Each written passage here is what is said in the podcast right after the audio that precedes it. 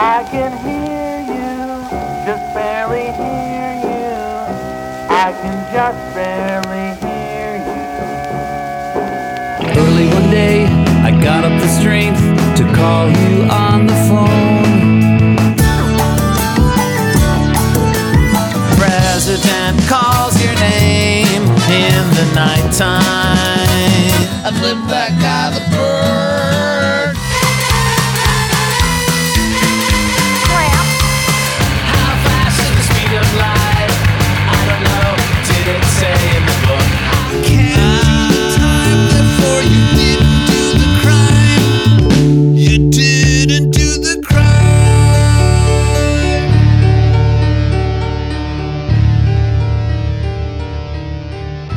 Welcome to This Might Be a Podcast, the song by song podcast about the greatest band of all time. They might be giants. I'm your host, Greg Simpson, and I am here today with a very special guest, uh, Mr. Open Mike Eagle, and we are going to talk about the very obscure, very awesome song, Weep Day. Uh, which is a uh, B-side. We'll get into that stuff soon. So here we go. I never went to the tropical island, though everybody said there's some in there. And it wasn't me who punched a hole in at the West German protest march.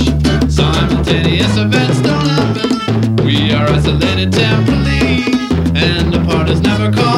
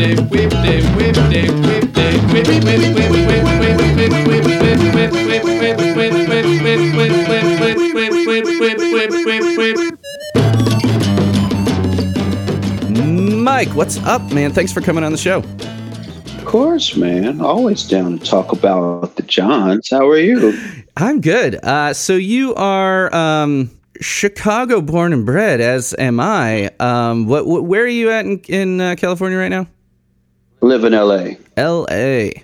So um, I was hoping to talk about uh, when did you move to L.A. I mean, you were an adult when you moved to L.A., right? Yeah, I uh, finished college and moved out here from there. So Yeah. 2004 when I moved out here. Okay, cool. So yeah, I I grew up in um so you you grew up on the south side.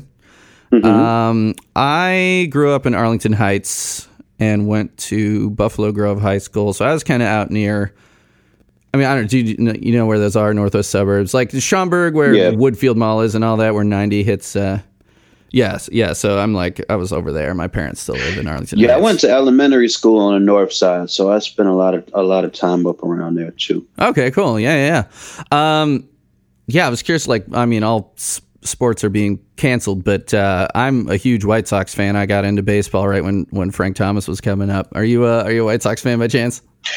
Uh, yeah, but I'm not really into baseballs. I just happen to be, uh, if I had to choose, a White Sox fan because I grew up um, about half a mile away from Comiskey, Hell yeah. and the only uh, the only baseball game I've ever been to was one there when I was a little kid. Oh, you've only been, been to one baseball game ever. Yeah, Yeah, yeah, and that's probably going to be my my uh, baseball attendance scorecard yeah. for the rest of my life. Do you follow any other sports? I mean, I was mostly an indoor kid and a skateboarder, but uh, baseball's the only thing I really follow. I mean, I, I love basketball, and for a time, I was really, really into watching football as well. Sure. And I mean, when we were growing up, so you were, you were born in 1980. I was born in 1981. So we were like in, you know, the, the our formative years when, you know, Michael Jordan, Scottie Pippen, all, you know, Dennis Rodman, all those dudes were just killing it, you know, the Bulls dynasty. Yeah, it, it almost ruined me. yeah. What, what do you mean for like what a, a team should be? Yeah, like raised my expectations too high. Like I always thought Chicago would win anything all the time. Right. And so I didn't, I didn't realize that it wasn't real. And um, yeah, man, it's been rough since then. Yeah. Yeah. Right. I know. Then you had like Derrick Rose who just like, just, just always injured. Always. Yeah, I mean, but, you know, when you watch his highlights, you can see why though. Like he he used to jump in ways that a person shouldn't jump. So Yeah. uh, it makes sense that his knees were destroyed. Yeah, yeah. And then you would have been five ish when the Bears won the Super Bowl. Then Yeah, I remember the Super Bowl shuffle more than I remember the game. yeah, same, same, definitely. Man, they did so much hilarious stuff in the '80s, like all that kind of stuff. I still remember the um, uh, the the one school that I teach at has a gym that was built in 1940. It was almost used in the movie Hoosiers. It was like the um, it fell just short of filming that that movie Hoosiers. I don't know if you remember that Gene Hackman and um, Yeah, who else was in that? So really old school, big rafters, big domed uh, roof, and like all of a sudden, my memory was jogged about the I think it was a McDonald's commercial where. Uh, Larry Bird and Michael Jordan were um, like banking shots off the ceiling and all like this elaborate I game of remember horse. that. Yeah, I remember that very well. yeah, yeah, yeah. And uh, I was always a um, Steve Kerr fan just because I loved uh, going for threes, no matter how bad I was at them. And watching like the three point competition was my favorite thing. But yeah, I was curious if you're a White Sox fan. I love you know seeing a lot of hip hop guys wearing uh, Sox caps. I mean, for one, they got cool colors. I mean, It, it really was about the colors. Right. Before they changed the logo, when they had that old gray logo, nobody wore that. Like the gray one with like the blue little SOX on it. right? Nobody wore that. But when it changed to black and white, it was the same thing as like the the Raiders, you know, like Sure. kind of black and white, LA Kings, like all this stuff is always popular. Yeah, I feel like I uh, was with the- seeing with like um, contrast. Yeah, like Ice Cube and some of those guys in the '90s wearing socks hats and stuff, and then you get Mhm. uh, Chance, of course, is wearing socks hats all the time. I'm a big fan of that because you know you got to rag on Cubs fans, even though you know most of my friends are Cubs fans. It's just cool to be like, look at these cool guys that are wearing socks hats. Like, who's wearing Cubs hats? Bunch of dorks. yeah, it's, it's true. Yeah, It's true. yeah.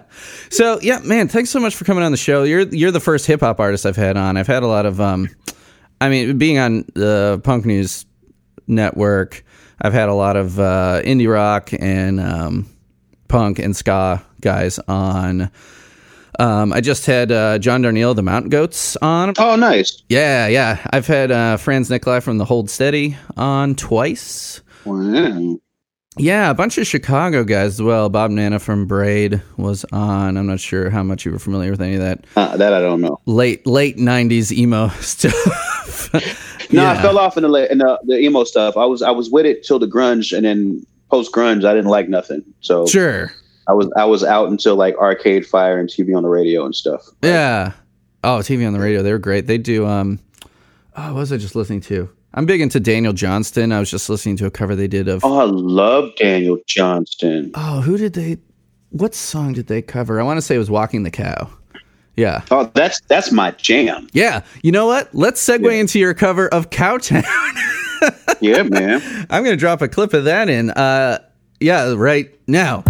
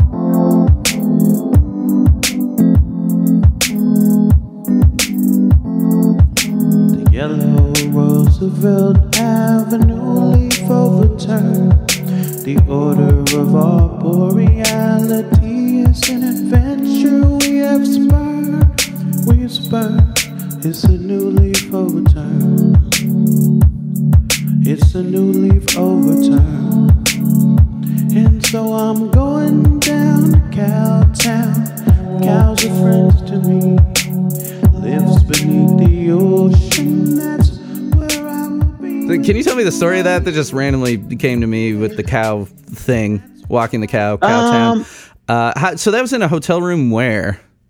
Oh God, I don't remember. Let- I have no me- idea where it let- was. It's funny with guests. I often, especially the the elder rock statesmen, they're like, I don't remember, so I'll Google like because their memory is failing them, and my memory sucks too. Let me take a look here. Well, what what inspired you to do that? Were you just like sitting around waiting like to go to sound check or whatever for a show? I don't even remember why. I just um, I feel like that. Okay, so I sing a lot, like just singing a lot, just like Yeah. walking around the house, or just like in my car, whatever. I sing a lot, and like Sure. Yeah. I tend to just put my own spin on songs anyway, and and it was something about that one where I just was really enjoying how it was sounding, and um, there was a time when I was making an entire like covers album, not of all They Might Be Giant stuff, but there were a few They Might Be Giant songs, and I got into this habit of like going and looking up the chords and then kind of recreating them, but I'd never put any of them out, but um. I just gotten struck with wanting to, to do Cowtown.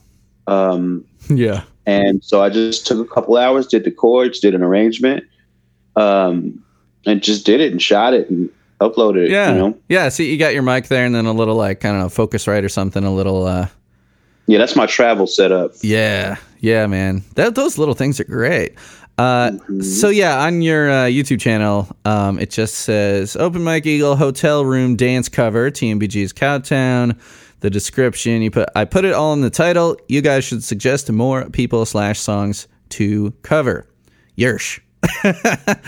yeah, and and someone said uh, three years ago, someone said I need an Open Mike Eagle version of Doctor Worm. My band's covered Doctor Oh, see that- Worm. I mean, Yeah, see, that one's too complex, man. I, I you know, like, It's hard. you know, Linnell gets into all them chords, and and I just can't, I can't follow with my MIDI controller. You know, Yeah, I mean, for one, I mean, you could change the key. I mean, it's in F sharp major. Like I um, play accordion, and I did it with I did a whole TMBG program with my first graders the past two years, and we did stuff like paleontologist and uh, robot parade and stuff. But we also did Particle Man, uh, Doctor Worm. which which robot, which robot parade version did you guys? The yeah, I know there's so many. Um, we did the one that's like the in studio sessions they did uh, that to go along with No. So it's the one where you see them do? playing in a little kids, studio. The kids version. Oh, okay. Yeah. Oh yeah. Of course. Of course. It's first graders. Yeah. yeah. So oh, okay, yeah, you know what I'm talking bad. about? Yeah, they're in Yeah, the studio. Linnell's got the little, uh, I think, chaos with a K, that Kaoss pad he has, that touchpad. Um, like, and like I had my kids doing the robot, robot of course. Um, yeah, like if you change Dr. Worm to F instead of F sharp, just dropped it down a half step, that would make it a lot easier to do the chords. And it's really not that weird of a chord progression. And there's only one key change and then it changes back. The key change is only like 10 seconds long. Um, yeah, that's, I mean, that's probably my favorite They Might Be Giant song of all time. I mean, I know it it's was pretty, it was yeah. it was one like when I remember when I first heard it, I was obsessed with it. So it might have been like my favorite for like a year, and then it got overtaken. by what? Oh gosh, see now now to the point though it, it changes it changes all the time. Like Right. I think my favorite ones now. Well, it's hard to say because like it's like I have favorite songs now because I'll like I've been listening to Phone Power like all year. Oh, you yeah? know what I mean? Yeah. So like like like Eknolumba is like one of my favorite songs in the world now. But like that doesn't necessarily take away from like my favorite songs on Flood because it's like 30 years ago. It's like you know what I mean? It's, Right, it's right, hard right. to it's hard to uh, compare and contrast. But I have a constantly evolving list of like my favorite 10 they might be giant songs at, at any Yeah. particular time. Yeah, so so four days ago, uh, when I was talking to uh, Mark, your manager, I was like, "What you know, what song does he want to do?" And Weep Day was at the top for obvious reasons we'll get to, but uh, you had I'd love just like the obscure picks because a lot of these bigger name musicians I talked to, they dropped off like after you know Flood or after Apollo or after John Henry. Um, and it depends on the age of the person I talk to as well. But you were picking all these deep cuts, like because you went and looked at my spreadsheet, right? He, he sent you the link? Yeah. So, because I've had to bump people like um, I think when I had Frances Quinlan from Hop Along on, I had to. Well, I asked one of my friends. I'm like, "Can you swap songs? She wants to do uh, "She's an Angel," and he's like, "Okay." So, you know, and you were you are such a big fan that you were giving me all these deep cuts that I loved. Weep Day, the biggest one. Why did you grow a beard? The deranged millionaire. Grow a beard, man. Yeah, definition of good. Oh, definition of good. That might be my favorite song right now. Is definition. Really? Nice. Yeah. yeah, yeah, Good stuff. Yeah, so it's like, man, I'm up for talking about any of those because I was expecting you to come back with like, well, can I do Dr. Worm? And like, I did Dr. Worm on episode three. This is going to be episode Right. No, 76. you know, I did that one with my wife before I knew this podcast would even take off at all. I'm like, oh, I'll just talk to my real life friends, you know, uh, and my wife. uh, so let's back up and talk about. Um, yeah, you know, well, we got to get into like uh, introduce people to you a little bit. Um, but since we started talking about your fandom, of they might be giants. Let's let's go a little out of order, uh, and then we'll talk about your own work. But let's talk about how you got into they might be giants. And I was watching a Vox video you did a few years ago, and you talk about Birdhouse. Um, was was Birdhouse the first song that you ever heard, or was it one of the Tiny Toons ones? It looked like there might have been a Tiny Uh, Toons thing. I think that it was all around the same time, but I think Birdhouse was first. I think seeing the Birdhouse video on MTV was like the very first thing. Yeah. yeah. Uh, and then Tiny Toon was, and then like I heard Birdhouse again, like on a radio and was able to like record it. You know what I mean? Like Under I tape? taped it on the, yeah. Hell yeah. Um, so and play that over and over again. Then it, then it like hit me that that was the same band that did the Tiny Toons joints. right. And so then I had to get Flood, and and then everything kind of started from there. Yeah, yeah. Uh, so, uh, did you immediately go back to? Well, let's see. You would have been okay. So when Flood came out, you would have been nine or ten. Uh, it came out in January, so yeah, you would have been nine. Um, when that stuff was on, I believe the Tiny Toons ones were right in 1990 as well. Oh, is it? Is there a truck backing up around? Yeah, my uh, my place does not have good uh, sound insulation at all. Oh, that's fine. That's fine. So, did you go back right away to get uh, Lincoln and the debut, and then Miscellaneous T came out pretty soon after that? Uh, I got Lincoln and Flood at the same time, so it's just those two um, back, like just over and over and over and over and over again. Mhm. Um, and so that was I only had those two until like I was in high school, and then I went back and got I got miscellaneous T then. Um, oh, and then and then that's when I got uh, you know I got Apollo and John Henry and Factory Showroom. And then, then when I was in college, I got the first album, and then, and then from that point forward, I would get like everything as it came out. Because the first one I got like new was Mink Car. Oh, yeah. Yeah, man. For both of us, uh, we were in college when that came out. 9 11. Mhm. Yeah, man. What a day for an album to come out. Yeah. Yeah. I th- oh, what were they doing? They had like a Tower Records appearance or something, I think, scheduled for 9 11, you know, and of course that got canceled. Or maybe they did. Maybe they did one the day before because then Tower Records was releasing it like. You know, you remember people would like wait outside at like midnight when a big album would come out at a record store? I do. I Yeah. do. You know, I, I never did that, but you know, I was definitely, Yeah, me neither. I was definitely um, in that generation. Yeah, yeah. So I think there were people in New York City at the Tower Records that were waiting there and got their copy, and then you know, like nine hours later, the shit all went down. Pretty crazy. Wow. Yeah, is a big one for me, and it's one that I'm not sure if you're aware of this, if you uh, mix it up or follow any uh, fans or uh, anything like that. But uh, Mink Car is like widely contested to be one of their lesser albums, but it's one of my favorite albums.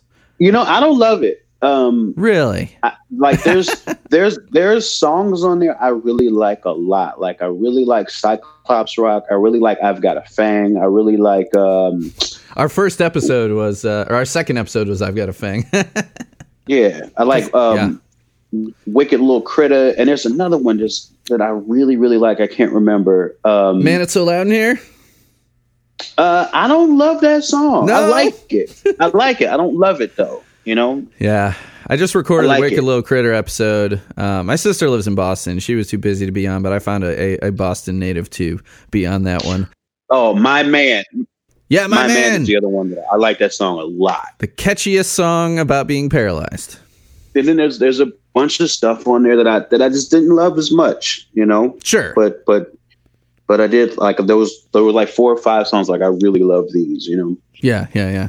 To me, I always uh, liken it to to the debut in that it's got a lot of really weird ones and like genre experiments and stuff, but then it's also got the huge pop pop hits, kind of like you know the the Pink album going from you know Rabid Child and Chess Piece Face to Don't Let's Start and Puppet Head, you know. So hmm yeah, so then so then then you were like completely like you were hooked young, but then Yeah. I mean, records also became easier to get um, through the mail or to download or now to stream. Yeah, see, because that's what happened too when I got in college and Napster and all that. So that's how, like, that is the road to me doing Weep Day. Is that like, you know, before I really realized how terrible downloading was, like before I was a musician myself and really Right. understood, like, you know, the cost of all of that. Um, I was a really, really heavy downloader, and I got like all of their obscure stuff, all the McSweeney stuff, and like the little uh, compilations and B sides, all the stuff that I never even knew existed. Um, right. I got all of that then, and that's Yeah. how I ended up uh, coming across the Weep Day and like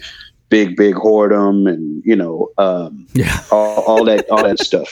I almost picked Big Big Whoredom too. Yeah, you know, I uh in doing this podcast, they were already my favorite band for like pretty much my I mean, I was really big into like skate punk and like uh yeah, like SoCal bands that uh, were doing that super fast double time stuff, NOFX, Lagwagon, all those bands. Uh, but then, like, They Might Be Giants overtook all that in college, and ever since, some someone uh, uploaded a thing where through uh, their modem they recorded all of the dial-a-song tracks from the Mink Car era. So I got shit that's never made it onto an album, an EP, or anything. That, uh, yeah, that- if you want some of that stuff, yeah, man, I definitely do. yeah. well, yeah, I will get at you after this episode then. Um, yeah, Weep Day. Um, I think this could segue nicely into talking about your career a little bit then to, to back up to that because you have incorporated uh, lyrics from Weep Day directly into uh, your song called Qualifiers off your album Dark Comedy, which is a very good way to describe the Be Giants in that the songs are funny on the surface, but very, very dark. As you said in, in the Vox video, you said. Um, If you ever listen to their songs, the feeling of a lot of them is very happy, jovial, high energy. Uh, but if you ever read the lyrics, saying some fucked up shit.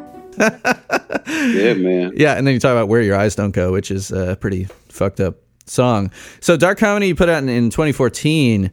Um, so let's tell people a little bit about your career. Now that's not your first album, um, but what uh, what inspired you to put Weep Day in particular onto that song qualifiers? And I, I will drop in a clip here, especially that outro. Hey guys,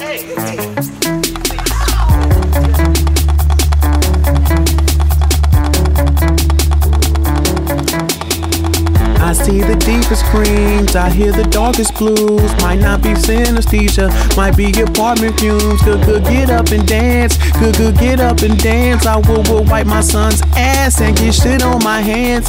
He get in the car and be like, Daddy, play some bus drive. Why the fuck it take two lines to do a one liner? And why it take three beats to do a two step? Sick days, I got two left, so I take five. They root back, I make jazz jokes, so I'm flat broke. Mad at lost in that black smoke. Fuck you if you're a white man that assumes I speak for black folks. Fuck you if you're a white man that thinks I can't speak for black folks. Let that soak in your rap quotes to your head hurt and your back broke. Have black soap and have crack smoke. I admit that this an imperfect blend. Hold up, it's my turn again. I'm playing 13 games of words with friends. Lift your hands, lift your head if your clothes clean and your kids fed. Mine potty trained, so if you piss to bed, then he can tell I'm heated like infrared. Yeah, we the best mostly. Sometimes the freshest rhymers. We the tightest kind of. Respect my qualifiers. Respect my qualifiers. Respect my qualifiers. Respect my qualifiers. Respect my, respect. We the best mostly, sometimes the freshest rhymers. We the tightest kind of. Respect my qualifiers. Respect my qualifiers. Respect my qualifiers. Respect mine. Respect mine. The words you hear me singing. I didn't sing a line before this one. And you were not the one I was addressing. That person took a train to Africa. And simultaneous events don't happen. We're isolated temporarily. And the part is never called the whole thing. Though it bothers us to know it's so. So how, how did that come to be a, a part of Weep Day, a part of that song? Um, uh, occasionally, because I listen, I've listened to a lot of like you know that kind of alternative rock, like stuff like you know Pixies, Frank Black, Breeders, yeah. uh, um, you know Ween, um, Primus. Like I just you know really have such. Uh, uh, uh, I just have a lifetime of consuming that stuff. That sometimes when I'm writing raps, if the chord progression strikes me a certain way, it'll make me want to sing the lyrics to a song that already exists. And Sure. and you know, usually you can't use that. Um, and I, I've, I've learned the hard way you can't do that. I, I did that to a broken social scene song recently Oh. and, and got a and got a letter about it. Oh no, Um, they weren't cool with it. but well, it's not that they weren't cool with it. It's just that you like legally you really can't do that. Is the thing. Like you- so you can't really like I used to just think that I could just do it, but you really have to have conversations with the band if you're going to sell music with other people's lyrics on it in like in any sense. You know what I Yeah. mean? This is legally you kind of have to have a conversation. Oh, definitely. I've released a covers album, the one with Dr. Worm on it, um, and I we paid close to nine hundred dollars in licensing fees because I wanted to be above board. Yeah, I mean, like to do uh, Dr. Worm legally, uh, I think we paid them forty dollars, which. If you move more units, it's more expensive, but you kind of, I don't know if you've ever done a straight up cover that, like, if you want to sell it, you got to pay the licensing. Like, if you just release it for free, that's one thing. Like, I don't know if you, Yeah. did, you, did you ever hear the Girl Talk albums? Uh, I heard of them and I knew what they I know what they are, but Yeah. I never really spent any time with them. Yeah, so it was like you know you'd hear like OutKast uh, over top of like "Smells Like Teen Spirit" or something like I, I you know stuff like that, which I always thought was pretty cool. But he'd give away all his albums for free because it was just entirely samples. So, yeah, so Yeah. so so Weep Day. Did you have a conversation with They Might Be Giants about putting lyrics in there before you did it?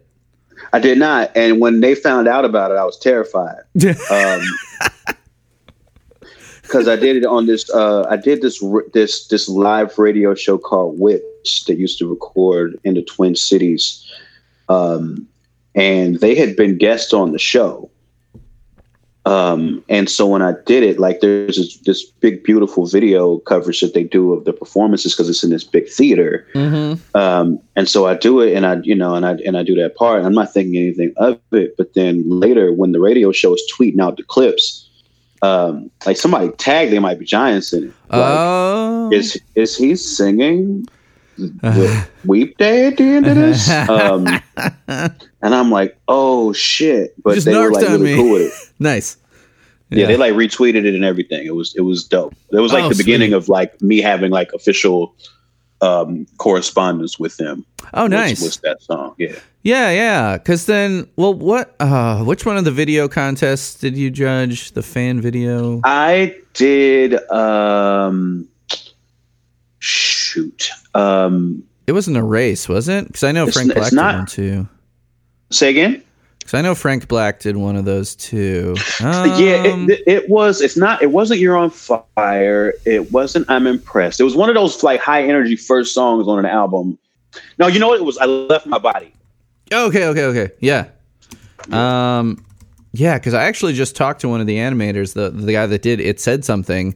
The, he he did the episode on that song and talked all about his animation process. So that was super super interesting.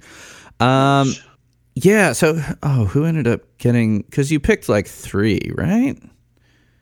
Uh, Three. Yeah, you know there was Body. controversy around that too. What?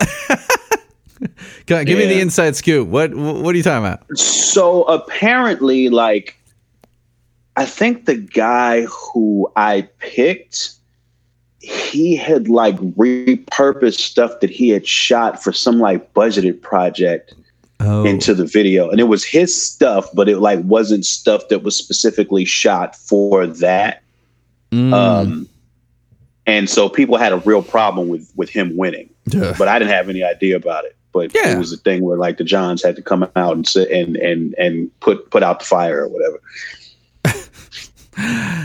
yeah. I mean, it's not your fault. You didn't know that. Yeah. yeah exactly So like someone else had paid for him to shoot some of the stuff that was in it, right? I think it was something like that, where like, yeah, it was part of something that had a budget, uh, and and and so in some sense that had disqualified him Mm, for some odd reason, um, and and people were just upset that that's the one that that I had picked, but I liked it the best. Didn't know- yeah. I didn't uh, really so, know about any of the political intrigue behind it, so Okay, so David Kreutzer, I've found is the is the guy's name. So it ended up being okay, right? I mean, yeah. And then, as far as I know, it ended up They- being fine. they worked it out. Yeah. So, um, what would you say is your favorite They Might Be Giants album? Oof. Yeah. Uh, well, uh, I, I, mean, I asked you know, tough questions. It's hard to it's hard to beat Flood and it's hard to beat Lincoln. Like those two are just crazy good, Mm-hmm. but I also have a special place in my heart for Apollo. Same. Um, and I like I have this really really weird uh, emotional relationship to the spine Mm, why is it um, weird? because okay, so when I moved from Illinois, where I went to college, when I moved from Southern Illinois to to LA, I Mhm. drove by myself, and in the car I had the CD player. If like you would put a CD in there, and then the car got warm, and you wouldn't be able to take the CD out until the car cooled off again completely. So I had two. I had two albums I had to listen to over and over again the entire drive, and one of them was the Spine. The other one was uh, NMF Doom album. But like I have this weird relationship to those two because I just have so many like emotional memories of that trip, and they're all like completely buried in in the albums. That's a great combination of albums to get stuck in a CD player because Yeah. they're so to most people it'd be like, wait, the same guy was listening to these two. That's Which- that's my DNA. It's like uh, Yeah. like those are those are those are my style fathers, MF Doom and, and the Johns. Hell yeah. So yeah, when you were growing up, um, because I mean, I mean, you know, I'm not, I'm not gonna, I'm not gonna lie. I didn't, I wasn't aware of your music until I found out you were a fan. You know, I found out about you through They Might Be Giants. You know, and started listening to, to your stuff. And I mean, I'm kind of, you know, on the reverse side of a lot of that. I, I don't listen to a ton of hip hop. I mean, mostly what I listen to is the really, really old stuff. You know, Grandmaster Flash, Run DMC, Beastie Boys, that kind of stuff. And then like. I mean, Outkast is my favorite uh, hip hop group by far, and probably always will be because they got the hooks. Um, and you got a lot of hooks in your stuff, and you can you can you can sing. I mean, you're hearing a lot of this SoundCloud rap stuff these these days, where the guys are singing like three notes or whatever, and it's all auto tuned. And I, you know, I don't have a big problem with that. I just listen to so much music of of every genre. It's like, but I'm I'm a rock guy at heart. I mean, that's just you know, I play guitar, I play drums, all that that stuff. I'm just you know came up in punk bands.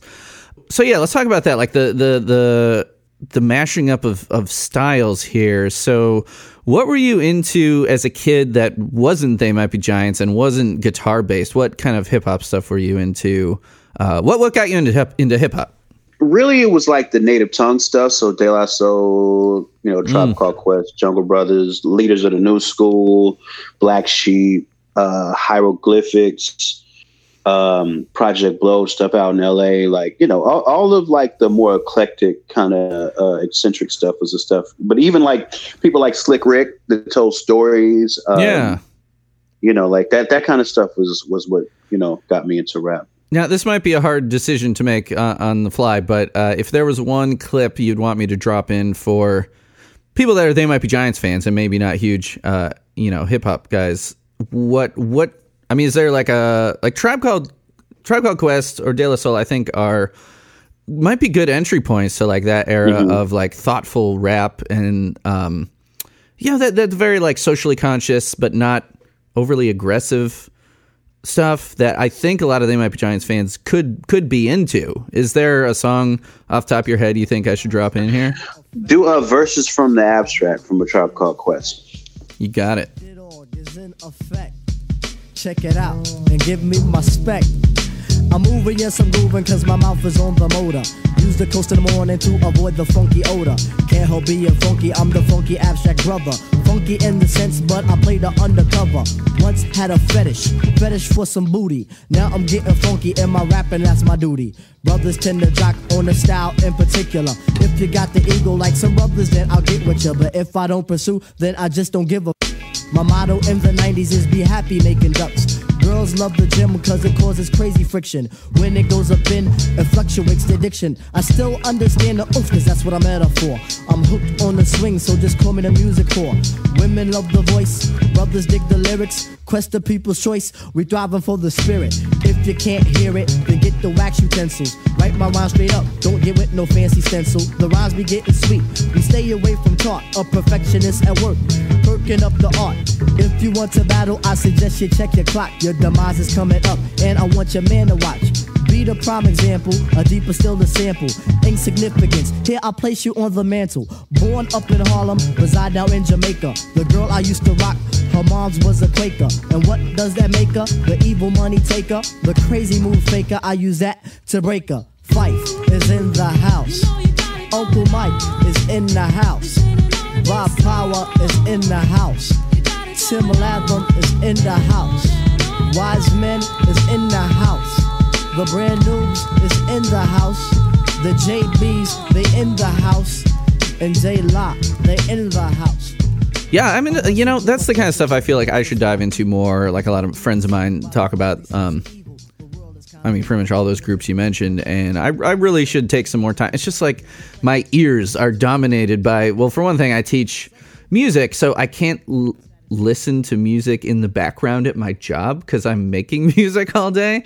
So Yeah. I can't just have stuff off, uh, on in the background. So when I'm not in school, you know, usually if I'm reviewing something or I got a podcast coming up and I got to listen to stuff for that. Obviously, I'm listening to a lot of They Might Be Giants, even for like this side hustle I'm doing here.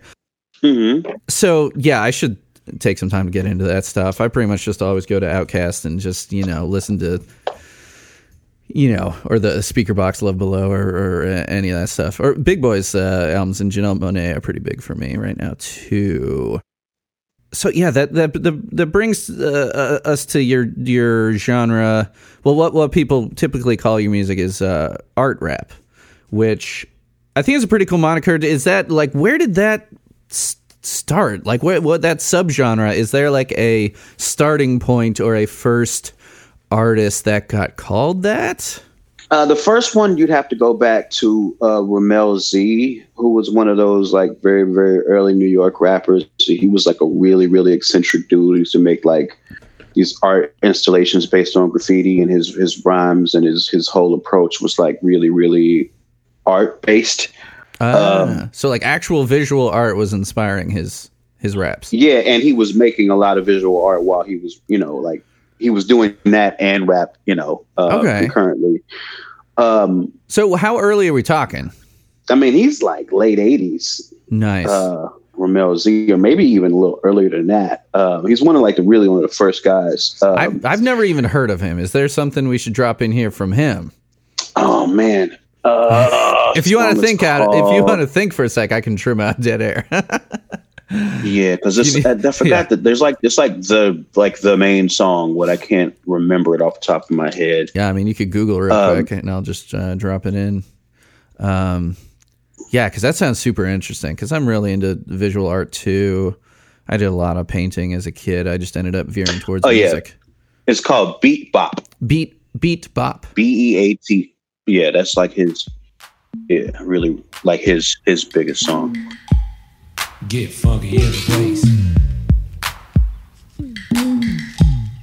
Get funky in the place. This pathetic dope addicts have to be abused. It's the same what a thing to be a prostitute. Life is given to us just to do the right thing. Instead of that, we came a whole ball with big dope fiend. Make you feel real bad every time I see another bum a brother sleeping on the street. In the corner, in the morning, every night and day. It's a pity, so it. People try to act gay.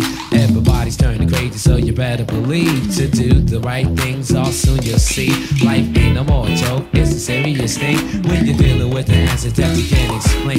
New York City is a place of mysteries. Drug addicts, dope dealers taking over the street. That bears always saying, why the hell do we pay for what? Well, they break the laws and get a couple of days. No sense trying to help, it's really no use. Think the world's messing up, let me tell you the truth. All rocks trying to pop with no respect. Niggas waiting at That that's great, and it kind of again, it kind of makes me think of they might be Giants collaborating uh, with. Uh, so you've heard the Escape Team, right? I don't know if you've seen the comic No. book. So the comic No, I book, don't know what that is.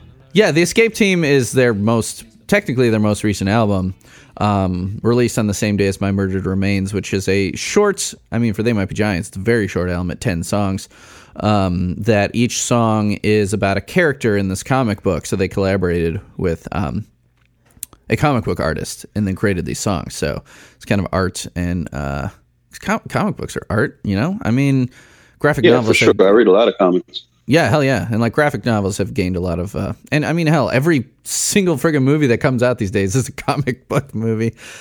Um Marvel just dominating everything. But so yeah, that's that's that's super cool. So um then let's talk about your career real quick so we can get well not real quick, but we want to get to Weep Day eventually.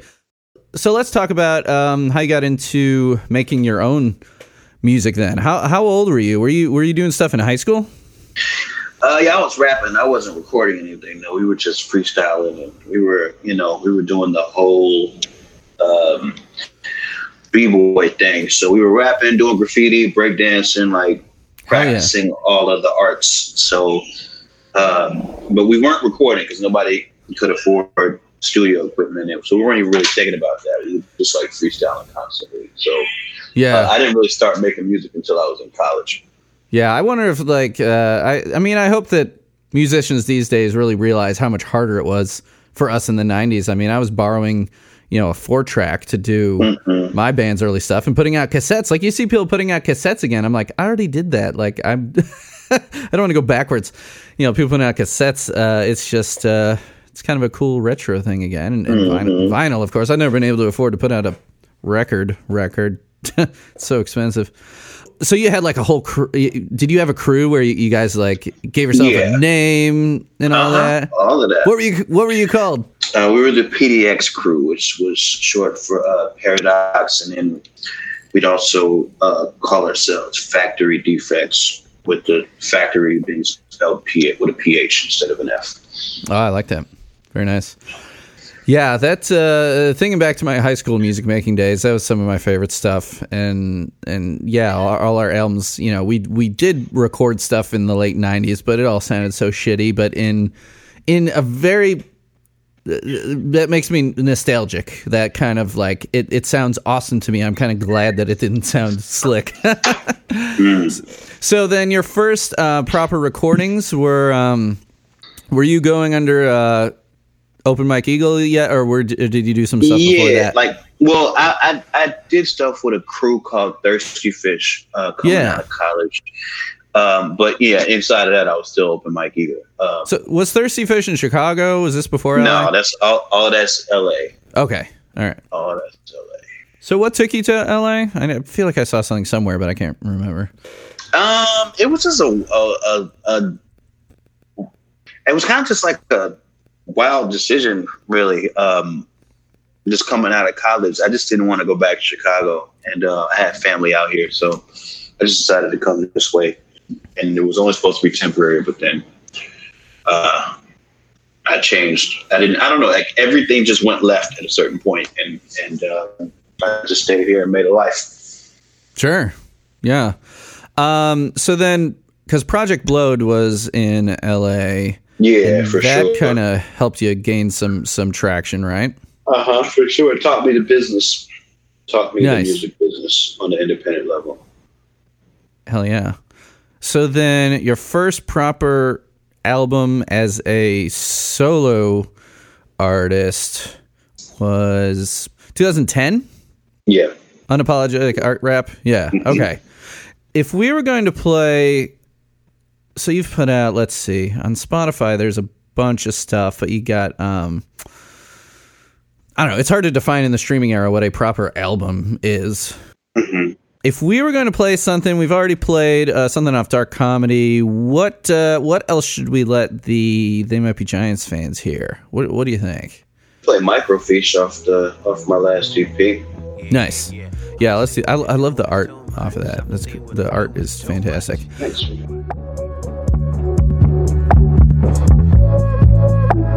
Yeah, yeah, one, two. Might not wanna hear, but the truth hurt. My pie belly getting big, need some new shirts. Everything ain't great, but I can do worse. Cause I can go to the dentist when my tooth hurt. I don't watch Blue Earth when I get stoned. To pull apart an ink pen like a wishbone. Used to spend hella time in the friend zone. Loincloth in a tie like a Flintstone. Big afro wig with a chin strap. I'm thinking real hard, chewing on a pen cap. Some songs just more for the headphones. Fuck the NFL, fuck the red zone. It's about time people get set straight. They got my stomach upset, Kaopectate. And I was up all night, went to bed late. I had a big fat frame, black head day. Cut the dead weight off, get a new start. Cause you can sell hot dogs to the fruit cart. And if your verse too long, make it two parts. I had a real bad dream, Bob Newhart. And I woke up crying in the bed, y'all. My lady asked him, I have said hell no. And then I felt all bad from a weird mood. I looked up and the sky still clear blue. Big afro wig with a chin strap. I'm thinking real hard, chewing on a pen cap. Some songs just more for the headphones. Fuck the NFL, fuck the red zone. Yeah, it can all go away. It can all go away, just shut your eyes, it can all go away. It can all go away, just shut your eyes, it can all go away. It can all go away, just shut your eyes, it can all go away. It can all go away, just shut your eyes, it can all go away. So let's talk just a little bit about um, the Comedy Central show that you had going. Um, does the how many seasons did that go? 'Cause I know that's Just one. Just one. Just one. One know- and done. Yeah, and you know, I don't even have cable at this point. You know, everything's streaming. I've been watching some clips though. Um, I watched. Oh, help me out! There was a comedy set by the dude that was in the Chappelle show all the time. Help me out. Um, Uh, Donnell Rawlings. yes, I love that guy. Apparently, not enough to remember his name, but his it, that that clip was awesome. I was watching a little bit of it, so I hadn't seen a whole lot of. Um, so the new Negroes was, I mean, basically, it almost kind of proves your point. The the fact that it didn't get that you know trying to bring some screen time to African American uh, musicians and comedians um, was was that I mean was that a, a fun experience? Was that a good uh, was that a good time? Uh, yeah, the the creative part was amazing. You know, right, getting it. Got to make the show that we wanted to make, which was this, you know, this hybrid of stand up and music, and you know, it was it was it was a joy to create for sure. Yeah, yeah. And there's some pretty cool collaborations going on on the. Uh, so you put out a, a soundtrack Mm-hmm. album to it. Uh, I think we should play a little something off of that. I mean, you got MF Doom on there, you got Method Man on there. Um, what would you want to play off of that? A, little, some a clip of something. What do you think? Uh, I played a Method Man song. I think I think that was pretty good. Tight. I grew up in a full desert. Ate dirt, I'ma do better. Y'all old school, I got new cheddar. I said fuck food, I'ma choose sweaters, yeah. I bought me a rollie so I could eat the stones. I'm popping little bitty bottles cause I drink cologne. What that mean to me yesterday, I ain't have things. I was tired of having these black beans, so today I'm eating that flat screen, yeah. On my boulevard, we ain't got no cookie jar. For dessert, we eating Michael Jordan rookie cards. That's big league. Money salad, that shit's green. And I'm home snacking on comic books. Amazing fantasy 15. Feed me fashion, I'm Galactus. Chewing on your universe. Keep your sushi, I'm too bougie. Fry me up that Gucci purse. They said dinner's at nine. I pushed for earlier. I pushed the menus aside and said, cook this furniture. I got that brand new money, yeah, I just got paid. I'm trading Macca, running for them gold rope chains. Now that I got mills, I'll eat grills, I'll eat hundred bills. I'm feeling like a million bucks, baby. I eat how I feel. I don't eat food, no, I eat the plates. All the forks and knives before we speak the grace. Want the birthday candles, I don't need the cake. I bite the hand that feeds before I eat the grapes. Yeah, expensive taste. I eat Louis sandals and even Gucci. Groupies with edible draws, but we just eat the coochie. My ex hot, if I eat the cookies, that's Xbox. Little PlayStation with some red hot. She got junk food and I'm Redd Foxx. Yeah, if only Barbie knew she'd bar me from the barbecue. After I eat the bar and grill, I might eat Barbie too. Yeah, yeah, that white girl, that tie lace too tight girl. Whether snack or meal, she with the man and still, so I'ma keep on beating her pipe, girl. Put that cracker on a cracker, then I feed it to the birds. Make a rapper eat a rapper, then I make him eat his words. Come get these nouns and verbs, get what you now deserve. I sprinkle sugar on shh and call it brown and serve. Yeah. Cool. So let's uh, let's get into They Might Be Giants. Uh, well, this song proper. So Weep Day. We already talked about you working it into qualifiers. Um, so let's talk about the song proper. Have you heard? Um, well, there, there's really only one other version of this song that's really not that different from. Um, well, for, did you hear this on the? When was the first time you heard this? Was it when the Then compilation came out, the early years? Because that's when I heard it. That I think that's what I heard it off of. But so yeah, I was in college, and that's when I was downloading. So I, I first got it around. Had to be around 2002, I think, was the first time I heard this song. Yeah, so I heard it in uh, 97 is when Then came out. Yeah. Um, so that was the first time I heard it. But the song was recorded in 1983, which is insane. Yeah. And the, I mean, I can send you a clip to it if you want. There's a YouTube clip of the, um, or a YouTube video of the 1983 demo version, which is essentially the same song without the little bongo solo at the beginning. It's got bongos in it, but it just starts out with the yeah. so it doesn't have the diddle-dun, diddle-dun, dun. yeah. It just starts out with the yeah. So I don't know. I'll drop in a little clip of that. I never went to the tropical island, though everybody said they saw me there. It's essentially the same thing. The rest of the song. It's just like slightly lower quality tape rip or something that someone put up. Yeah, what what do you think about before we get into the lyrics? Because they might be giants. So much of what people talk about is the lyrics, but their musical, uh, like the diversity and eclectic nature of their albums is a lot of what drew me to them in the first place. Isn't like a big instrumentalist, you know. In my bands, I make my wife write most of the lyrics, uh, but uh, uh, like I'm just I play a lot of instruments, and I find uh, their use of weird instruments, uh, or not weird, but like a whole range of instruments interesting. I always found the accordion interesting. My grandpa played accordion, so that was always kind of in my Polish blood there. But what do you think about the musical elements of Weep Day, the bongos and such? What do you, what do you what do you like about the music before we get into the lyrics? Um, I like the energy of the music. I always like it when they do um, upbeat stuff because then they combine they combine like a high energy kind of tempo with like their chord progressions, which are always like unique. And I feel like that's where you get some of their some of their most exciting uh, work from my um, from my my perspective. Mm-hmm. Yeah.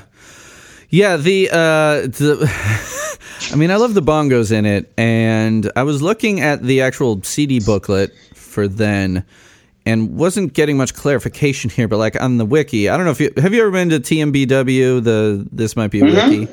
Yeah, I sure have. So it's just like a definitive, it's just a wealth of information. It's obviously the place I start doing when I'm doing research for any episode. So it's just got for the credits of this. Um, what's this recorded 1984? But the demo, I don't know. So that's I've, I'm getting mixed things there. Whether it was 1983 or 1984, but that's splitting hairs. Um, so lead vocal John Linnell, backing vocal John Flansburgh. I love songs where they both sing because because typically Me too. I, I miss that a lot. I Yeah. when they when they would sing together. Yeah, you'll you'll you'll see it on occasion, but yeah, typically I think it's just like Linnell will be like, "Well, I already got a harmony in mind," and Flan's like, "Well, just sing it," you know, or Flans go the other way, yeah. Um, and then bass guitar, Flansburgh, guitar, Flansburgh, keyboard, John Linnell. Um, I love that little synth that comes in at the end. like so 80 sounding. uh, after the weep, weep, weep, weep, weep, weep, weep. I think, well, you know, I always say like, we're going to separate the lyrics, but like, I love how the first line is, I never went to a tropical island, but this whole song has like a tropical feel to it. you know? Yeah, man. You know, I mean, I, I got a chance to go to Rio de Janeiro and I I've learned a little bit about samba. I can't say I'm like a a samba head or something, but um, like the the fact that the chorus is talking about you know it's samba time for for Tambo. Um, this song is kind of a samba song in a way because while it's in 4 4, it has almost like a, a sneaky kind of three feel to it because it goes 1, 2, 3, 1, 2, 3, 1, 2, 1, 2, 3, 1, 2, 3, 1, 2, 1, 2, 3, 1, 2, 3, 1, 2. So if you add 3 plus 3 plus 2, you get 8. It's like it's an 8 8 instead of 4 4, um, which is a very sneaky kind of way for them to combine, mesh the lyrics with the music. You know, they're just linked. What What do you make of the origin story of, or, or, or like the impetus to the to the lyrics of this song? Um, did you hear about the? Did Did you look at the wiki for this song? Before I have not looked at the wiki, so I actually don't know what the what the actual origin of the song is at all. Yeah, it's pretty hilarious. Um, and it just shows how they can take anything as a jumping off point to write a song. So, in the trivia on the wiki, it says an inspiration for this song comes from the back cover of a Bob Dylan album, which would, I don't know if it's a greatest hits album, but I mean, the song Mr. Tambourine Man is from Bringing It All Back Home.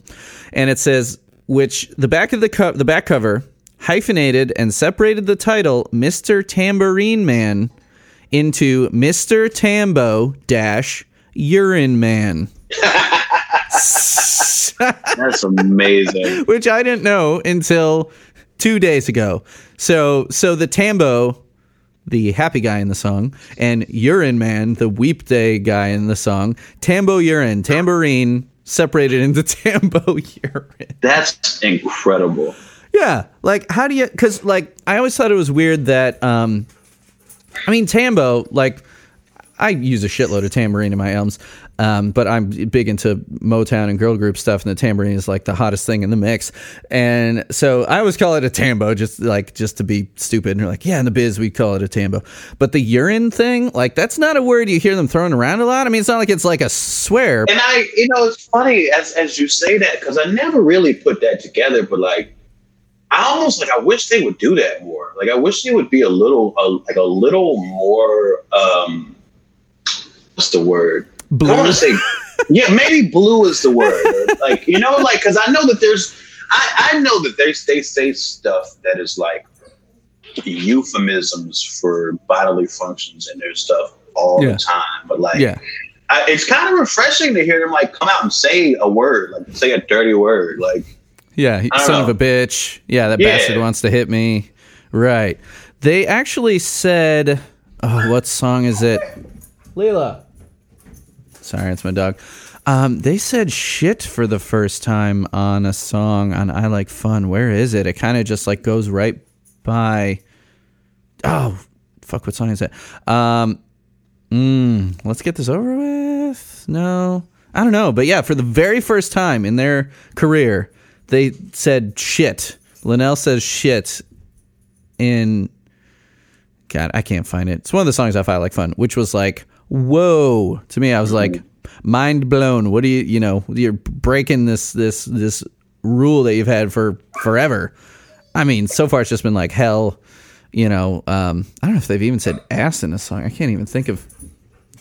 I don't know. Yeah, so you want them to start swearing? yeah, man. I, I want them. To, I want them to come out and like even even if they're not coming out and and saying directly what like a song is about. I want them within the song to say things that are a little more vivid, a little like. But and and you know, not not that I need them to abandon anything that they're they're doing. I just I, I find that interesting. Like I find their use of the word urine in 1983 interesting, and and I, and I would like to hear them use words like that more. Yeah, so I just looked on the wiki because uh, you know it's got the search tool. I just searched for shit, and the first thing that came up was a song called "This Rock Shit Is Over," which has no information. It's an unreleased song. I'm guessing it was some like jam they did like off the cuff at a show. Because it says unreleased and it says year question mark runtime question mark sung by question mark. Wow. So it's a wiki. So someone submitted it at some point. They must have done it just like improvised, fucking around at a show because they'll swear in between songs. Have you? Yeah. You've, you've seen them live, yeah? Oh, a bunch, yeah. A bunch. Yeah. When uh, when was the first time you saw them? Uh, when I was in college, they came to uh, where I went to school. This is Carbondale, Illinois. They came to Nice. the show there. That was the first time I saw them. Yeah, the first time I saw them was uh, the in Iowa City because I went to Nice. college in, in Rock Island at Augustana. I don't know if you heard of Augustana. Um, and and I went to Knox College a lot for shows. Um, saw a lot of good stuff there. But yeah, first time I saw TMBG was on the Mink Car tour in Iowa City, and I think the Union there, University of Iowa. Um, so yeah, I don't know. I still can't find where they said shit. Uh, but anyway, doesn't matter. They've they've said it somewhere, um, and they say "damn" a lot. I forgot. You know, "damn" is uh, is totally uh, you know up for grabs. You know, um, "damn good times," uh, for example. Yeah, Weep Day saying urine. It's kind of like it makes me wonder if that's why they don't play it because they find it like a childish lyric. Maybe, maybe they do. I mean, but they don't play a lot of stuff from that that album or that collection, right? I I've never heard them play any of that stuff really. They didn't even put it out properly for Yeah. 14 years after, and it has one known performance, which, according to the wiki, was in 1985, Dec- uh, December 28th, 1985, at the Pyramid Club in New York. Is the only time they've played Weep Day. I believe it. I would kill to see Weep Day live. Me too. Yeah, there's a little ton of stuff that they don't play that I would love to see, but you know, I get it. Yeah, yeah. I mean, they have so many goddamn songs. I mean, I would mm-hmm. kill to see like there were some early ones where it was like, "Hey, Linnell, play the guitar poorly," you know, and they're be like blurning, blurning, blurning, blurning, blurning. Like I would love to see Flans hand Linnell guitar on stage in 2020 and have him just play that one of those songs. That would be great. You know, let's get into the lyrics of this song because that's that's the biggest thing. We're already talking about the urine thing. Um, in the trivia, they also point out that the Oakland Raiders are not a baseball team. They are not. The but that's like it kind of reminds me of Purple Toupee, where it's just like a bunch of Oh my misinformation. God, yes, yes, Right? yes, yes. I love Right. that about that song. Yeah, It's like Yeah. a bunch of fucked up, mashed up memories. Yeah, yeah, like uh, or someone that's just totally clueless. Um, Mm-hmm. Kind of depends what angle you you go at it, but yeah. Um, where he met the consulate from Belgium, who is now a Buddhist in a cave, uh, who was pitching for the Oakland Raiders, striking out the batter she became. That like in so many ways it doesn't make sense, uh, or or does it? I think it's like one. It's one of those, you know, quantum physics type things, man. And, Right. And, and I've and I've always loved the fact that they can write like in between realities like that. You know. Yeah. How do you strike yourself out? I mean, Yeah. it, it, it makes me think of, you know, just like practicing in the backyard and just like tossing the ball up and hitting it myself, you know, by myself, just mm-hmm. tossing the ball up. And yeah, you'd still miss it on occasion, strike yourself out. The Oakland Raiders, like out of all the teams, why did he pick that? I don't know. Like, he mentions there's a lot of um, locations in this song. It is. you know, this is pre, uh, you know, the Cold War was still going on when this song was written. Um, the Berlin Wall wouldn't come down for a while. It wasn't, you know, I never went to a tropical island, though everyone, uh, though everybody said they saw me there, and it wasn't me you punched a hole in at the West German protest march. That's a weird line as it is. You, you someone punched a hole in him. I th- I always thought it was like punching a hole in the wall, like to, like tear down this wall kind of thing. But it looks like he's the one getting punched. But but I, I- I think there's some fluid there's some fluidity in the lyrics about who who or what he actually is. So maybe he was the wall. You know what I mean?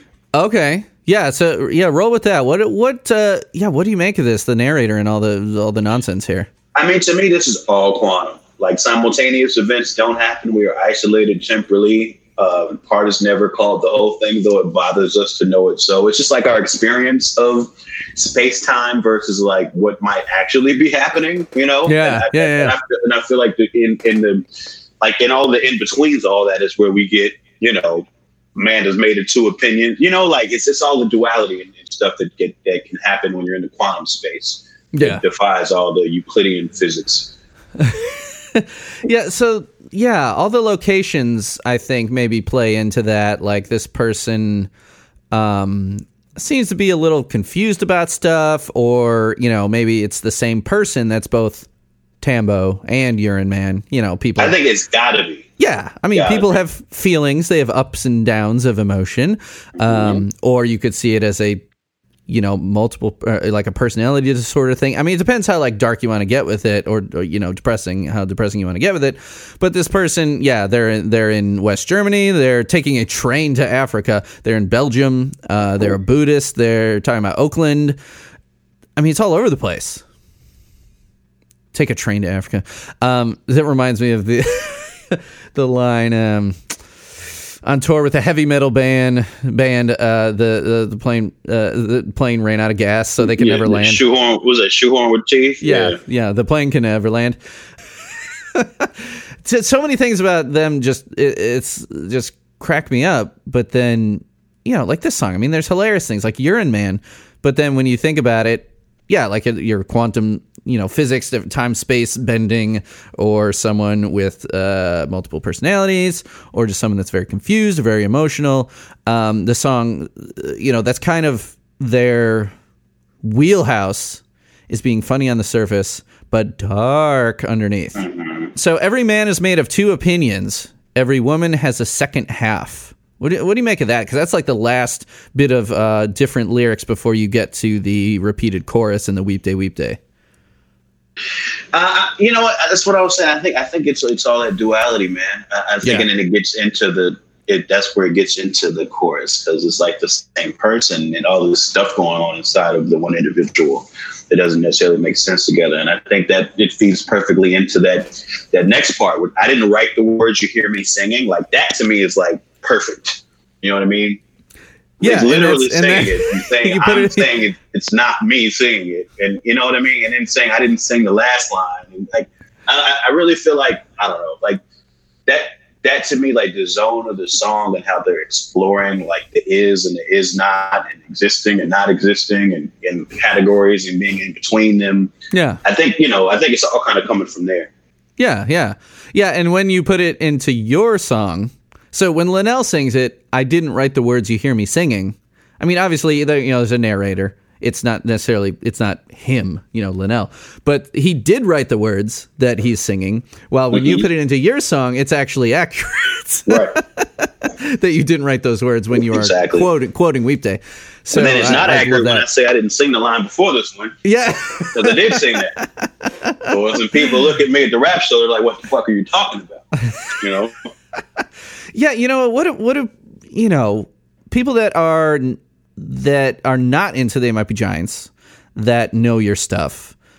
Are they confused by something like that, or I mean, people that don't get the reference? Is it just like it's almost like us talking about this song?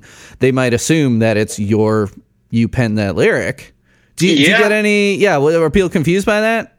That song? Um, yeah, guess so. I, I mean, I don't think people really think about it because I do so much weird stuff anyway. Like I do all kind of stuff that kind of Right. defies convention when it comes to what people might expect at a rap show. That I don't think that I don't think that particular moment is much of an outlier uh, for people. Um, but sure. Um, but you know, when, when when people read the lyric, they they really are confused. you know what I mean? yeah, which I think you are showing your fandom by doing exactly what They Might Be Giants does: confuse people, Yep. confuse confuse the normies, man. Yeah, man. Uh, so I wanted to use that to kind of segue back into so talking about qualifiers. You make a lot of really awesome references in this, not just to to They Might Be Giants. I mean, you don't name They Might Be Giants, so it's a very sneaky reference. Um, but talking about bus driver Dave Brubeck, I mean, I love Take Five is like one of my favorite Mm-hmm. jazz records up there with like some of the Billie Holiday stuff and Miles Davis, of course, but um, Words with Friends. 13 games of Words with Friends. I had to give that game up because it was just like, I was just, I could not get anything else done. Um, whoa. LA traffic. Yeah, there it is. That's somebody's alarm going off. Oh my God. Now, how long is it going to take for them to turn it off? Uh, well, it could take any amount of time. I don't know if we should wait. Yeah, that, that's on your track now. Um, Well, come on, guy. Yeah, Turn it well, off. You know, Um, I, I- I live in what is called the hood, so stuff like that happens all the time. So another line you have in, in qualifiers. This um okay, there it goes. Fuck you if you're a white man that assumes I speak for black folks. Fuck you if you're a white man who thinks I can't speak for black folk. That almost like ties into Weep Day in a way that Yeah, man. you want to talk about that a little bit because I, I wanted to and I ta- you know before we hit record talking about um, race issues as far as they might be giants being such a white a, a white man's band what um I don't know. I mean, I, I kind of told you what I wanted to talk about, like having trouble finding guests for the podcast that are people of color, um, trying to get as much diversity in the podcast as possible. And I, I consider this kind of a community podcast at this point. I've had over 100 guests. But having only four people of color on this is pretty, uh, is, is I consider that a problem, and I'm really trying hard to fix it. What, uh, I mean, how would you tie the song into Weep Day, your your original lyrics that come before their lyrics, uh, and just you know uh, race issues in general about? Um, well, I don't know. I mean, let's just start from there. That's probably too many questions at once. So, uh, how would you tie that that those particular lines, that couplet right there? Do you tie it into Weep Day? Was that uh, intentional? Uh, I don't think it was at first, um, but I do think that spirit, like that spirit, that kind of quantum spirit, like is the same thing. Where like this, that's that's kind of a non-binary question. It's like if you're if you're all in on either one of these points and you're incorrect, and and the truth is something in between. And I feel like that, that's the same thing that's kind of reflected uh, in Weep Day, but it wasn't something I was necessarily consciously uh, looking for when I was writing that song. Kind of just happened. Yeah. Yeah. Okay. So, and I kind of feel like I am that guy asking you this thing because you say it right in there. Like, I'm a white guy uh, asking you, like, what do you, why do you, why do you think there's so few black fans of They Might Be Giants? Well, I think I think it's about information, man. It's about Yeah. information. I, I think that this isn't information. Like this is a niche band, Mm-hmm. um, and I just I think I think that in the in traditionally when it comes to African American media consumption, there's not been a lot of room for niche or nuance in marketing. So stuff Okay. like this just doesn't get into the black community. I mean, like, you know, I think I bet Tiny Toons is probably the biggest possible look, um, but that you know, it, there wasn't enough of a sustained kind of presence from that Yeah. um, Yeah. to, to to really shore up interest. Um, you know, when it came to black youth, it's just you know it, it it's just it's it's a lot it's a lot of distance to cross to get from like you know alt college rock to like hood media. It's just it's just a, it's a long it's a long distance, and it distance is closing because of the internet, but Right. um, you know, just just having them having had a history of 30 years of you know, or 20 or five years before the internet and, and you know trying to get that stuff in front of people it's just going to be difficult you know Yeah, and a lot of the other entry points are stuff that may not have been consumed by you know black youth as well, like Malcolm in the Middle for Right. one. Uh, that brought a lot of people to the band since they did not just the theme, but like all of the music to it, all the background music, pretty much. And there are like like Pencil Rain is in the first episode of Malcolm in the Middle. are you serious I am Wow, I didn't- serious. I didn't, know that Yeah, I've just started rewatching it because I mean I was in college when you know we were both in college when they came out, so it was kind of like ah, I don't know. Um, like I knew they did the theme, and I thought the theme was awesome. Um, I had my first graders sing it, which was pretty awesome to hear a bunch of first graders say "You're not the boss of me." But um, and then there was like uh, experimental film had the Homestar Runner video, and that was something that me and all my nerdy white music friends would watch in the the like music building computer lab.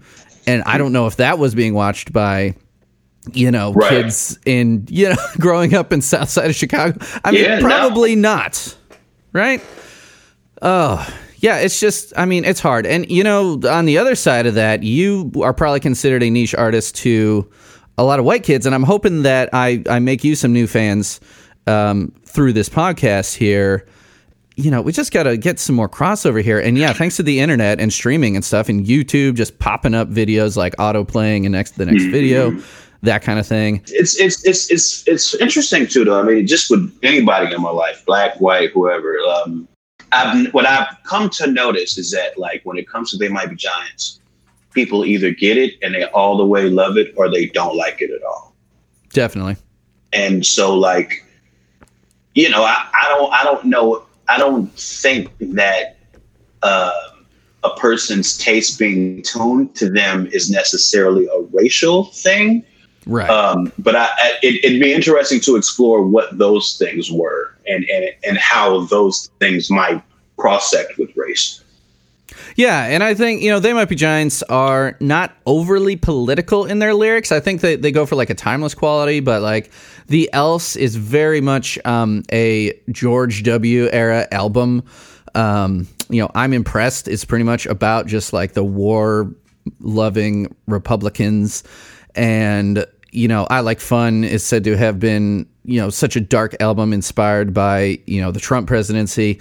And so other not, you know, uh, other than like Road Movie to Berlin, like they don't tie themselves to like a particular era a lot, but like if you follow them on Twitter, which I'm you you, you do, right? Mm-hmm. For like sure. Fla- Flansburgh just firing off stuff very lefty stuff, which I love, and I think probably loses them some fans. But they're probably like, "Fuck it," you know. This is what we, you know, me and John Linnell uh, agree that uh, this is uh, some fucked up times we live in. Right. So I, I feel like their politics um, would play pretty well in the black community. That I feel like if if their stuff got into the ears of some, you know, black kids these days, that they m- might like them. I mean, it's you know, I, I think it's possible, but I also think it's like, again, like I'm gonna, I'm gonna, I'm gonna talk about just just nuance for a second, and I think that like when it comes to the kind of messages that I've seen be maximally effective or impactful in places where I live, they're a lot more straightforward.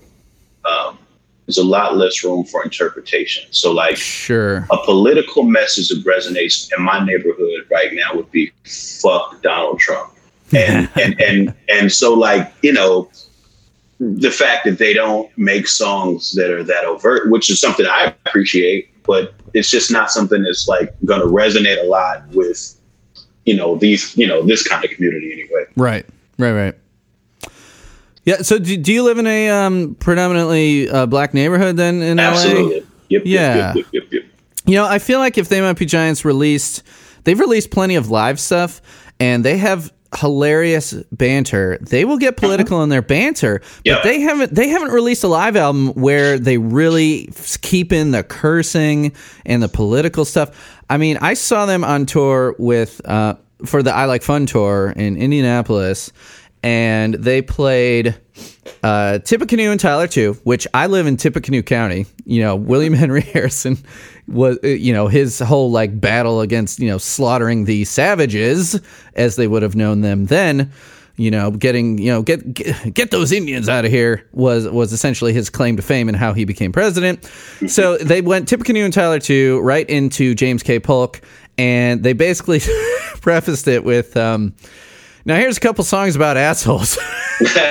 and you know, and that's the kind of thing that like if they release a live album where you know maybe they, they could put the explicit logo on it you know next to the stream or on the cd or whatever i feel like that kind of thing could really resonate with a whole new crowd Yeah, you know, I, I don't know if it'll be this crowd, but the whole new crowd Sure. for sure. You know, Yeah, like you know, let you know they're they're public about their opinions on social media. They're public about their opinions in between songs, but in the songs, yeah, there's a lot of digging to to find out that you know I'm impressed is about George W. Bush or just like the war on terror, whereas you know it's not as straightforward as.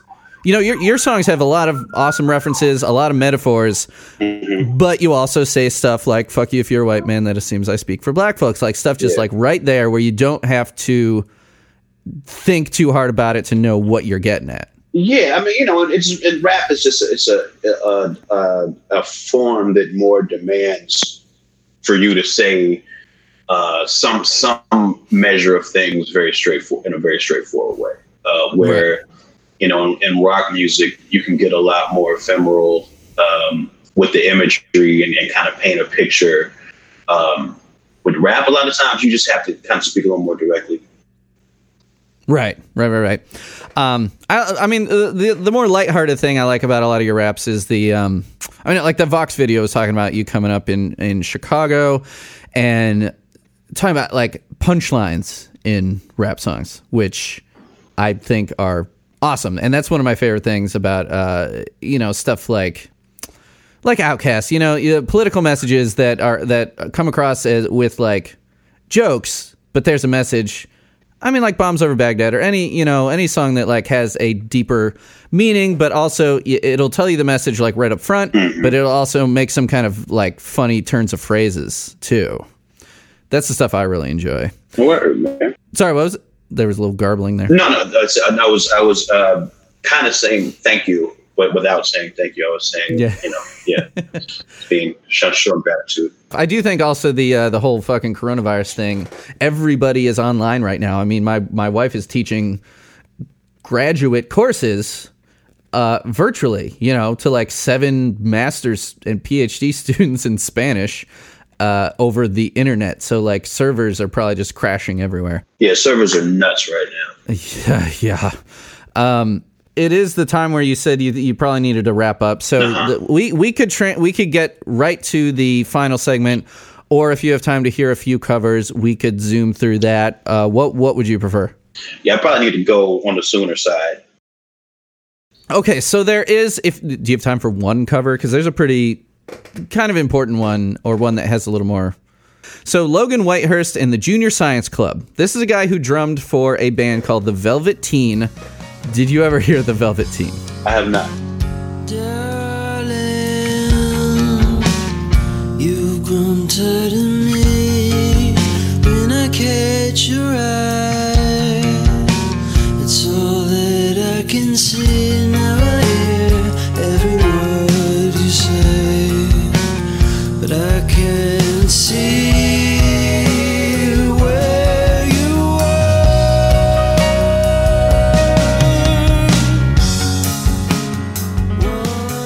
Yes, they are a very obscure band. I own one of their albums.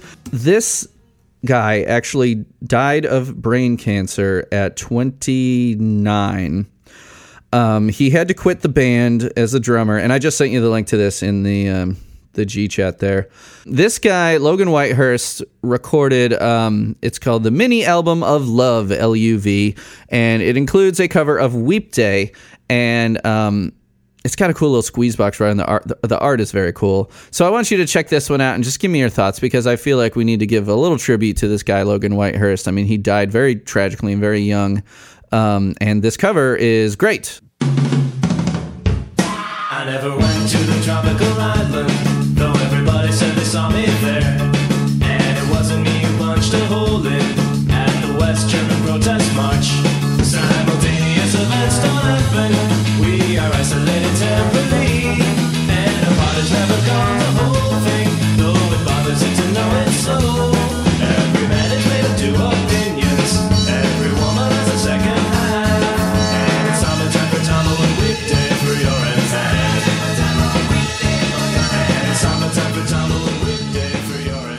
Kind of sounds like if if the Beach Boys did Weep Day. a little, little bit. Sounds to me like if uh, Real Big Fish did Weep Day. It's like a- Yeah, yeah, like a ska kind of. yeah. And that's Yeah, why I I'm mean- totally jamming on it because I grew up on that shit. So it's it's real cool, but it's it's it's it's more polished than I want for that song. I like I like I would I like that song as as kind of homely as it originally is, or Yeah. homelier. You know, Yeah, I, I, yeah. I want it to get uglier rather than prettier in terms of the, the, the production of it. You know, Yeah, yeah. So in the, in the interest of time, I'm going to drop in a couple clips here, and you can you can listen later if you want. Uh, there's a couple MIDI covers, one by Gravis Ultrasound. So I'll drop a clip of that in here. Old school MIDI cover.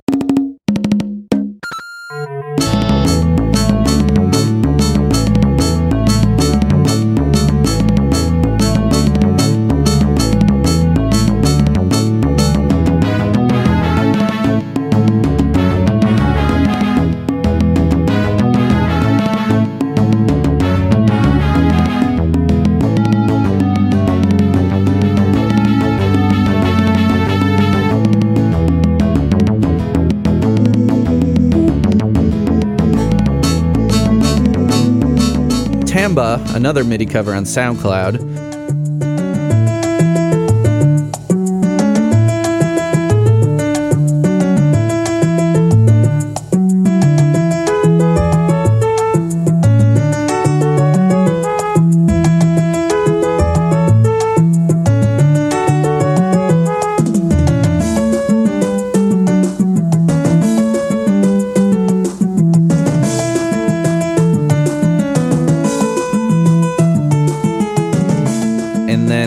Called Let Me Crazy from Huntington, New York. They seem to have disbanded, but they did a pretty cool uh, kind of lo-fi rock cover of Weep Day as well. I never went to the tropical island, though everybody said they saw me there. And it wasn't me who punched a hole in at the West German protest march.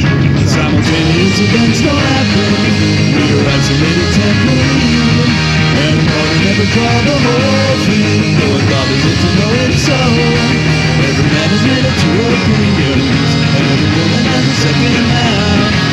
And it's when head now. Tamba tamba when we day your. It's samba tamba tamba when we day your when we day through your head. I didn't write the words you hear me singing. I didn't sing the line before this one. And I'm not the one you were addressing. That was a ticket to Africa. Where he met a from Belgium. Who is now in the street of Who is pitching for the open The last segment, I did not tell you what the last segment is, but I'm going to make you score this song. Now, here's how we do it uh, zero to 10, which uh, you're not going to give it a zero. I know that much. So decimals are acceptable, like kind of whatever pitchfork scoring style. And you're not scoring it against De La Soul songs. You're scoring it against the They Might Be Giants canon. So whatever your very favorite songs are, those you know that would be a ten. Where does Weep Day fall? What would you score it? Uh, uh, one to ten. 9.25. Oh, very nice. I love that. That yeah, he took it to the hundredth place. Uh, so yeah, and I never think about my score till after I talk to my guest because I like to be influenced by the conversation we have, and I think.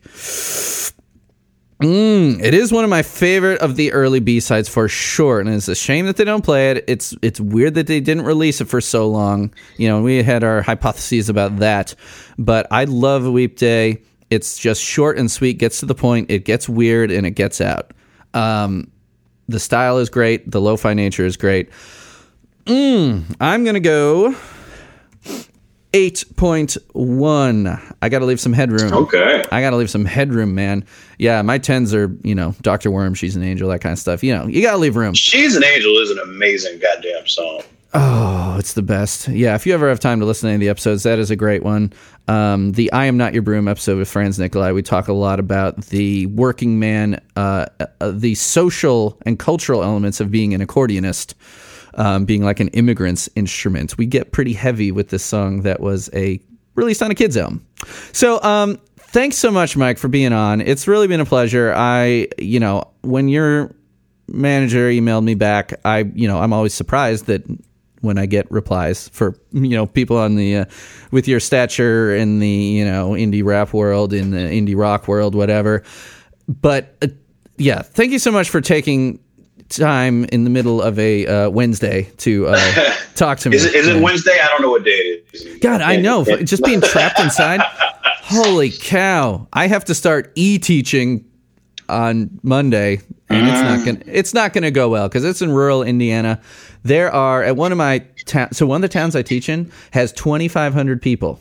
That's the whole town, and there's 160 kids in the school, and 19 of them do not have internet access because Oh of, God. of either um, the income level of the household or they're out on a farm where they can't Wow. physically get Comcast to get out there.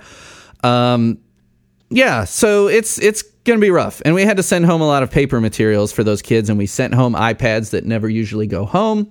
You know, hopefully, you know the government money will pay for stuff that gets broken or lost, because we're kind of expecting that to happen. So, you know, we'll make do of it. I'm starting a YouTube channel for the schools, and I'll do little music lessons on YouTube. You know, it'll work out. That sounds great. You know, stay safe, man. You too, man. Keep the family safe. Take care, dude. Thanks again, everyone. Check out Open Mike Eagle, and um, yeah, we'll uh, we'll check you later. Awesome, man. Take care. Roll credits. This might be a pod at gmail.com. Website is this might be Check out this might be a podcast.bandcamp.com. Got some new covers up there from the live episode. Uh, They'll Need a Crane's finally up there. Averin Keating's new track that we collaborated on as the Purple Pansies. Go grab those. They're all free. This might be a podcast.bandcamp.com. Call and leave me a voicemail 224 801 2930. Do it. We're on Twitter, Facebook, Instagram. Cool things. Yeah. Awesome.